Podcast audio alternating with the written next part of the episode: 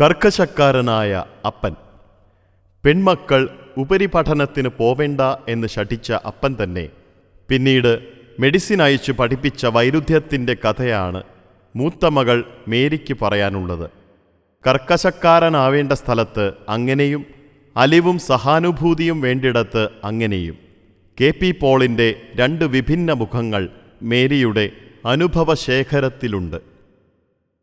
അപ്പൻ വിദ്യാഭ്യാസത്തിന് വലിയ പ്രാധാന്യം കൽപ്പിച്ചിരുന്ന ആളായിരുന്നു. ആൺമക്കൾ രണ്ടുപേരെയും എഞ്ചിനീയർമാരാക്കി.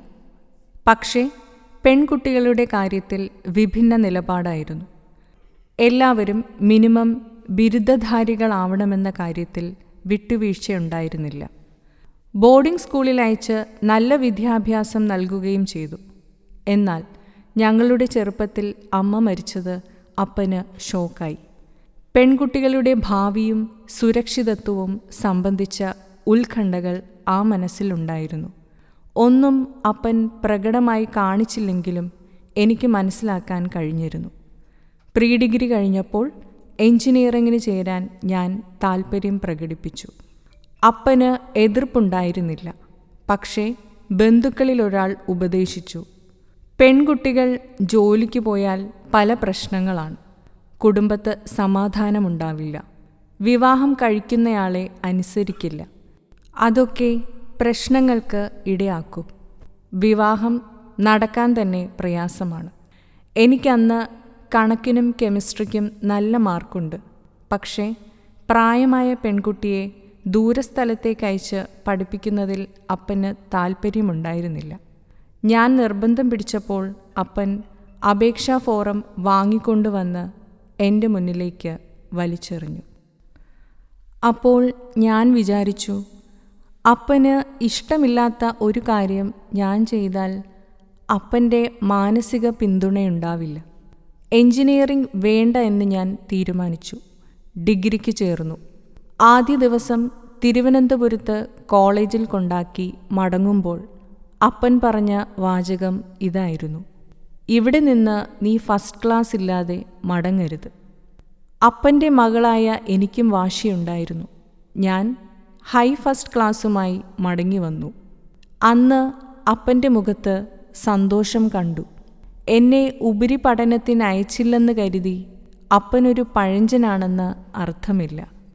വലിയ പുരോഗമനാശയക്കാരനായിരുന്നു. അമ്മ സ്കൂൾ ടീച്ചറായിരുന്നു. അപ്പൻ ബിസിനസ് ചെയ്ത് പണമുണ്ടാക്കിയിട്ടും അമ്മ ജോലിക്ക് പോകുന്നതിൽ എതിർപ്പ് പ്രകടിപ്പിച്ചിരുന്നില്ല. ഭക്ഷണത്തിന് വീട്ടിൽ എല്ലാവരും ഒരുമിച്ചിരിക്കണമെന്ന് അപ്പന് നിർബന്ധമായിരുന്നു. ആ സമയത്ത് അപ്പൻ ഓരോ വിഷയങ്ങൾ എടുത്തിടും. ഞങ്ങൾ പലതിനെക്കുറിച്ചും വാദപ്രതിവാദം നടത്തും തർക്കിക്കും. അതൊക്കെ അപ്പന് ഇഷ്ടമായിരുന്നു. അപ്പൻ പറയുന്ന കാര്യങ്ങൾ ഇന്ന ഇന്ന കാരണങ്ങൾ കൊണ്ട് ശരിയല്ലെന്ന് സമർത്ഥിച്ചാൽ ഒരു വിഷമവും ഉണ്ടായിരുന്നില്ല. ബിസിനസ്സിൽ ആളുകളെ കൃത്യമായി വിലയിരുത്താൻ കഴിവുള്ള അപ്പന് വ്യക്തിജീവിതത്തിൽ ആളുകളെ വിലയിരുത്താനും മനസ്സിലാക്കാനും കഴിഞ്ഞിരുന്നില്ല. നമ്മൾ ചെയ്യാത്ത തെറ്റിന് ശിക്ഷിക്കപ്പെടുമ്പോൾ നമുക്ക് നോവും. അപ്പൻ എന്നെ ആദ്യമായി തല്ലുന്നത് രണ്ടര വയസ്സിലാണ്. അമ്മയുടെ അടുത്ത് കിടക്കണമെന്ന് പറഞ്ഞതിന് മീൻ കൂട്ടില്ലെന്ന് പറഞ്ഞതിനാണ് അഞ്ചു വയസ്സിൽ അടിച്ചത്. ഒരിക്കൽ തൊണ്ടയിൽ മീൻ മുള്ള് കുടുങ്ങിയതിന് ശേഷം ഞാൻ മീൻ കൂട്ടാൻ മടിച്ചു. അന്ന് അപ്പൻ തല്ലിയപ്പോൾ അമ്മ പറഞ്ഞു നിങ്ങൾ എന്തിനാണ് പാവം ആ കുട്ടിയെ തല്ലുന്നത്? അവൾ മീൻ കൂട്ടിയില്ലെങ്കിലെന്താ? പകരം വിശേഷപ്പെട്ട കറികളൊന്നും ചോദിക്കാറില്ല. കൊടുക്കുന്നത് കൂട്ടി കഴിച്ചിട്ട് പോകും. അമ്മ മരിച്ച ശേഷം അപ്പനെ തിരുത്താൻ ആരുമില്ലാതെ പോയി. പക്ഷേ അപ്പന്റെ പല ഗുണങ്ങളും മറ്റാരിലും കാണാൻ കഴിയാത്തതാണ്. സ്വന്തം കാര്യങ്ങൾക്കായി അപ്പൻ നയാ പൈസ കളയില്ല. ഒരു തെറ്റിനും വശം വതനാകില്ല. ഒരു തരത്തിലുള്ള ആഡംബരങ്ങളുമില്ല. മുഖം നോക്കാതെ മൂർച്ചയേറിയ രീതിയിൽ അപ്പൻ സംസാരിക്കുമ്പോൾ നമുക്ക് നോവും. അമ്മയുണ്ടായിരുന്നെങ്കിൽ ഇതിന് കുറച്ചൊക്കെ മാറ്റം വരുമായിരുന്നു. അപ്പനോട് എതിർത്തു പറയാൻ ധൈര്യവും ആധികാരികതയുമുള്ള ഒരേയൊരു വ്യക്തി അമ്മയായിരുന്നു. അമ്മയെ കണ്ടെത്തിയ കഥ പലരും പറഞ്ഞു കേട്ടിട്ടുണ്ട്. അന്ന് തൃശൂർ ഭാഗത്ത് ഭൂരിപക്ഷം പെൺകുട്ടികൾക്കും ആറാം ക്ലാസ്സിനപ്പുറത്ത് പഠിപ്പുണ്ടാവില്ല. അപ്പൻ ഏഴാം ക്ലാസ് ആണെന്ന കാര്യം നാട്ടിൽ പ്രസിദ്ധമാണ്. എന്നിട്ടും പത്തു പാസ്സായ ഒരു പെൺകുട്ടിയെ മാത്രമേ വിവാഹം കഴിക്കൂ എന്ന് വാശി പിടിച്ചു. അപ്പൻ തന്നെ അത്തരത്തിലൊരു പെൺകുട്ടിയെ കണ്ടുപിടിച്ചു. അത് പ്രണയവിവാഹമായിരുന്നില്ല. എന്നിട്ടും അപ്പന്റെ വീട്ടുകാർക്ക് ഈ ബന്ധത്തിൽ താൽപ്പര്യമുണ്ടായിരുന്നില്ല അവർ പച്ചക്കൊടി കാണിക്കുന്നില്ലെന്ന് കണ്ടിട്ടും അപ്പൻ പിന്മാറിയില്ല. നേരെ അമ്മയുടെ വീട്ടിൽ ചെന്ന് പെണ്ണു ചോദിച്ചു. അമ്മയുടെ അപ്പനെ കണ്ട് എനിക്ക് മകളെ കല്യാണം കഴിച്ചു തരണമെന്ന് പറഞ്ഞു. ആ തന്റെയിടം കണ്ടിട്ടാവാം അപ്പാപ്പൻ പറഞ്ഞു നീ ഇങ്ങനെ വന്ന് ചോദിച്ചാൽ എങ്ങനാ? പോയി നിന്റെ കാർന്നോർമാരെ വിളിച്ചുകൊണ്ടുവാ കാർന്നോന്മാർ പോയില്ല. ആ കുടുംബത്തിൽ എല്ലാവരും ഉന്നത വിദ്യാഭ്യാസം സിദ്ധിച്ചവർ. വല്യപ്പന്റെ അനുജൻ അന്നറിയപ്പെടുന്ന ഡോക്ടർ. അവിടേക്ക് പെണ്ണ് ചോദിച്ചു പോയാൽ അപഹാസ്യരാവുമെന്ന് ഭയന്നിരിക്കണം. അവസാനം അമ്മാച്ചനെയും കൂട്ടിയാണ് പോയത്. എന്തായാലും ആ കല്യാണം നടന്നു. അമ്മ വീട്ടിൽ വന്നു കയറിയ സമയത്ത് അപ്പന്റെ കുടുംബത്തിൽ പലരും ആറും ഏഴും ക്ലാസ്സുകൾ കഴിഞ്ഞു നിൽക്കുകയാണ്. അന്നപ്പൻ അമ്മയോട് പറഞ്ഞു ഇവരെയൊക്കെ പത്താം ക്ലാസ് പാസ്സാക്കി എടുക്കേണ്ട ചുമതല നിങ്ങളുടെയാണ്. അപ്പൻ അമ്മയെ നിങ്ങളെന്ന് മാത്രമേ സംബോധന ചെയ്തിരുന്നുള്ളൂ. വളരെ നല്ല ബന്ധമായിരുന്നു അവർ തമ്മിൽ. പരസ്പരം ബഹുമാനിച്ചിരുന്നു. പക്ഷേ ആ ദാമ്പത്യത്തിന് ദീർഘായുസുണ്ടായില്ല അമ്മ അകാലത്തിൽ പൊലിഞ്ഞു. അമ്മ മരിക്കുമ്പോൾ ഏറ്റവും മൂത്ത കുട്ടിയായ എനിക്ക് പതിനഞ്ച് വയസ്സ്. അപ്പൻ കമ്മ്യൂണിസ്റ്റ് ആയിരുന്ന കാലത്ത് അമ്മ പാർട്ടിയുടെ വനിതാ വിഭാഗം പ്രവർത്തകയായിരുന്നു. അന്ന് അമ്മയും ഒരു സഹപ്രവർത്തകയും കൂടി വീടു വീടാന്തരം കയറിയിറങ്ങി പണം പിരിച്ച് സാധനങ്ങൾ വാങ്ങി പാകം ചെയ്ത് സ്കൂളിലെ നിർധനരുടെ കുട്ടികൾക്ക് ഭക്ഷണം കൊടുക്കുമായിരുന്നു. ഉച്ചഭക്ഷണം എന്ന സമ്പ്രദായം തന്നെ തുടങ്ങുന്നത് ആ കാലയളവിലാണ്. ഡിഗ്രി കഴിഞ്ഞ് എന്നെ വിവാഹം ചെയ്തയച്ചു. എന്റെ ഭർത്താവായി വന്നയാൾ പ്രത്യേകതരം വ്യക്തിത്വത്തിനുടമയായിരുന്നു. അദ്ദേഹവുമായി ഒരു തരത്തിലും യോജിച്ചു പോകാൻ കഴിയുമായിരുന്നില്ല. എനിക്കൊരു മകനുണ്ടായിരുന്നു. അന്ന് ക്രിസ്ത്യാനികൾക്കിടയിൽ വിവാഹമോചനം അനുവദനീയമായിരുന്നില്ല. പക്ഷേ ആ മനുഷ്യനുമായി ഒരു തരത്തിലും ജീവിക്കാൻ പറ്റാത്ത അവസ്ഥയാണ്. എന്റെ വിഷമസ്ഥിതി അപ്പന് മനസ്സിലായി. അപ്പൻ എന്നോട് പറഞ്ഞു നീ ധൈര്യമായിരിക്കുക ഭർത്താവ് മരിച്ചുപോയവരും ജീവിക്കുന്നില്ലേ? അയാൾ മരിച്ചുപോയെന്ന് നീ അങ്ങ് വിചാരിക്ക്. പിന്നീട് ഞാൻ മെഡിസിന് പഠിക്കണം ആഗ്രഹിച്ചപ്പോൾ യാതൊരു എതിർപ്പും കൂടാതെ അപ്പൻ സമ്മതിച്ചു. നല്ല മാർക്കോടെ ഞാൻ പാസ്സായി. ആതുര ശുശ്രൂഷ രംഗത്ത് സജീവമായി. അപ്പൻ എനിക്ക് തന്ന ഉപദേശം ഇതായിരുന്നു. നമ്മൾ ഒരു കാര്യം ചെയ്യാൻ തീരുമാനിച്ചാൽ ബാക്കി നാലു പേരും ചെയ്യുന്നതിനേക്കാൾ ഭംഗിയായി ചെയ്യണം. ഏതു കാര്യവും പരമാവധി നന്നായി ചെയ്യണം. നമ്മുടെ ജീവിതം നന്നായി ജീവിക്കാനുള്ളതാണ്. അത് പരാജയപ്പെടാനുള്ളതല്ല. മടി എന്നൊരു വാക്ക് മനസ്സിലുണ്ടാകാൻ പാടില്ല. ഇതൊക്കെയായിരുന്നു അപ്പന്റെ ജീവിത വീക്ഷണം എന്റെ ജീവിതത്തിലെ ആ പ്രതിസന്ധി ഘട്ടത്തിൽ അപ്പൻ എന്നെ കുറ്റപ്പെടുത്തിയില്ല. മാനസികമായും സാമ്പത്തികമായും പരമാവധി പിന്തുണച്ചു. ഒരു പിതാവിന്റെ കടമകളെക്കുറിച്ചും ഉത്തരവാദിത്വങ്ങളെ സംബന്ധിച്ചും മറ്റാരേക്കാൾ ആഴമേറിയ ധാരണകൾ അപ്പനുണ്ടായിരുന്നു. ഇതിനിടയിൽ പ്രായാധിക്യം അപ്പനെ തളർത്തിക്കൊണ്ടിരുന്നു. ശാരീരികമായി ദുർബലനായിക്കൊണ്ടിരുന്നു. തീർത്തും വയ്യാതെ വന്ന ഘട്ടത്തിൽ അപ്പൻ എന്നോട് പറഞ്ഞു നീ ഇവിടെ വന്നു നിന്ന് കാര്യങ്ങൾ ചെയ്തു തരണം. എനിക്ക് അത്ഭുതം തോന്നി. ആരെയും ആശ്രയിക്കുന്നതോ സഹായം അഭ്യർത്ഥിക്കുന്നതോ ഇഷ്ടമുള്ള ആളല്ല അപ്പൻ. തനിക്ക് വയ്യ എന്ന് മറ്റുള്ളവർ അറിയുന്നതും താൽപ്പര്യപ്പെട്ടിരുന്നില്ല അങ്ങനെയുള്ള അപ്പൻ ഒരു സഹായം ചോദിക്കണമെങ്കിൽ എത്രത്തോളം പ്രയാസങ്ങൾ ഉണ്ടാവുമെന്ന് ഊഹിച്ചു. ഞാൻ തൃശ്ശൂരിലെ കുടുംബ വീട്ടിലേക്ക് വന്നു. ഇളയമ്മ കൂടി മരിച്ചതോടെ മാനസികമായും അപ്പന്റെ ശക്തി ക്ഷയിച്ചു. താൻ ഒറ്റപ്പെട്ടുപോയോ എന്നൊരാശങ്ക അലട്ടി. അപ്പനെ നോക്കാനും കാര്യങ്ങൾ അന്വേഷിക്കാനും ഞങ്ങളെല്ലാ മക്കളും തയ്യാറായിരുന്നു.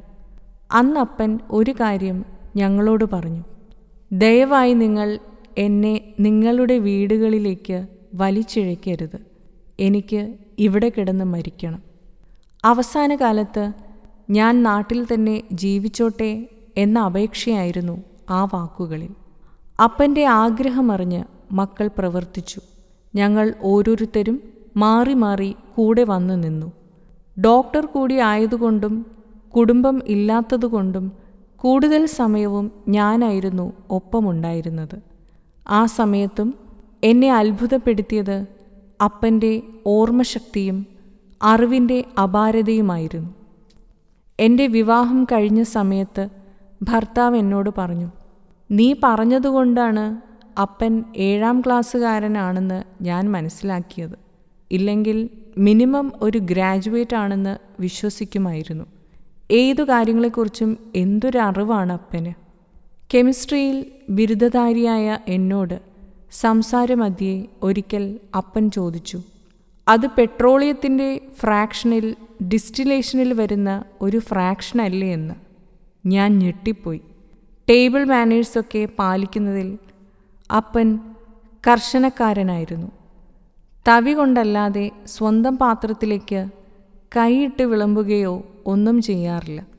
അവസാന കാലത്ത് ശരീരവും മനസ്സും ഓർമ്മയും ദുർബലമായ ഘട്ടത്തിൽ ഒരിക്കൽ അപ്പൻ സ്വന്തം പാത്രത്തിൽ നിന്നും എന്റെ പാത്രത്തിലേക്ക് എന്തോ എടുത്തിട്ട് തന്നു.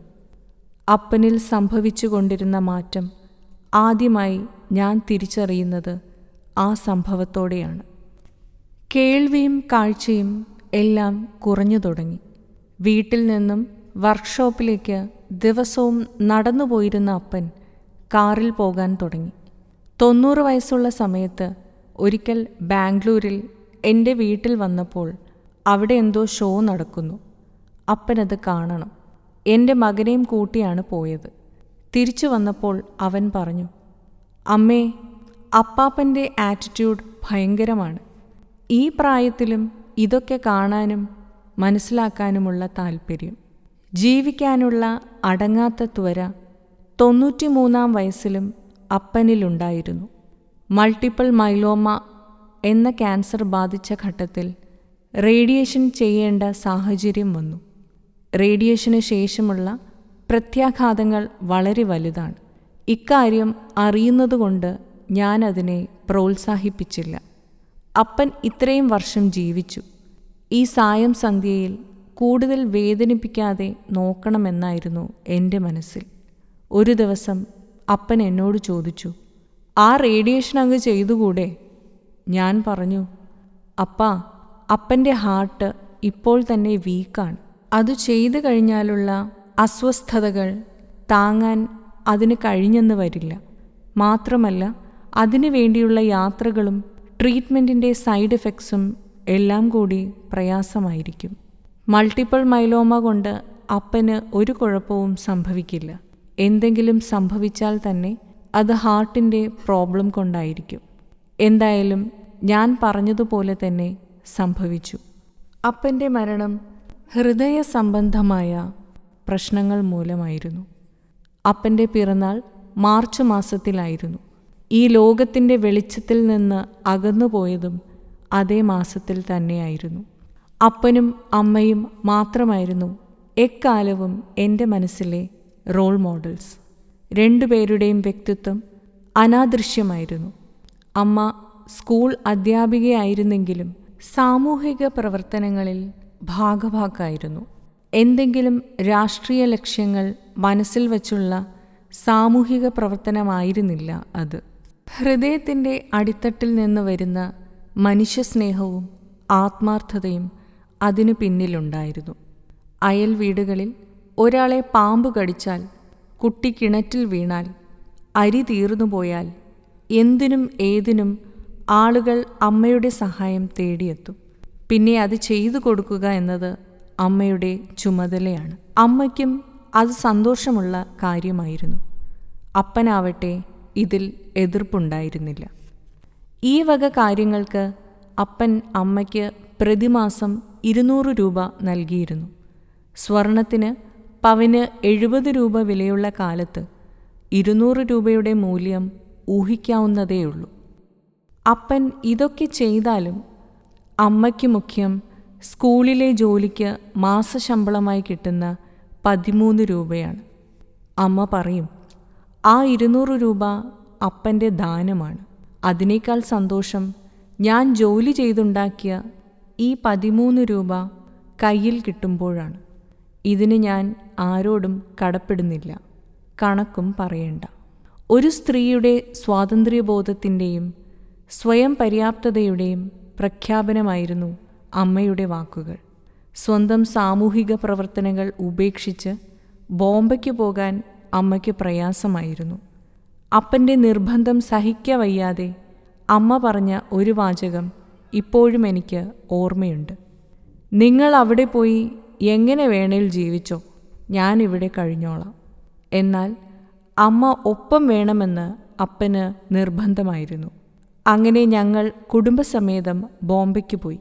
ബോംബെയിൽ ചെന്ന് ഒരു വർഷത്തിനുള്ളിൽ അമ്മ മരിച്ചു. രണ്ടു വർഷകാലം ഞങ്ങൾ അവിടെ തുടർന്നു. അത് കഴിഞ്ഞ് എല്ലാവരും ഉപദേശിച്ചു. പ്രായമായി തുടങ്ങിയ കുട്ടികളെയും കൊണ്ട് പൈലേട്ടൻ ഒറ്റയ്ക്ക് അന്യനാട്ടിൽ കഴിയേണ്ട. അങ്ങനെ ഞങ്ങൾ നാട്ടിൽ തിരിച്ചെത്തി. അധികം വൈകാതെ അപ്പൻ വേറെ വിവാഹം കഴിച്ചു.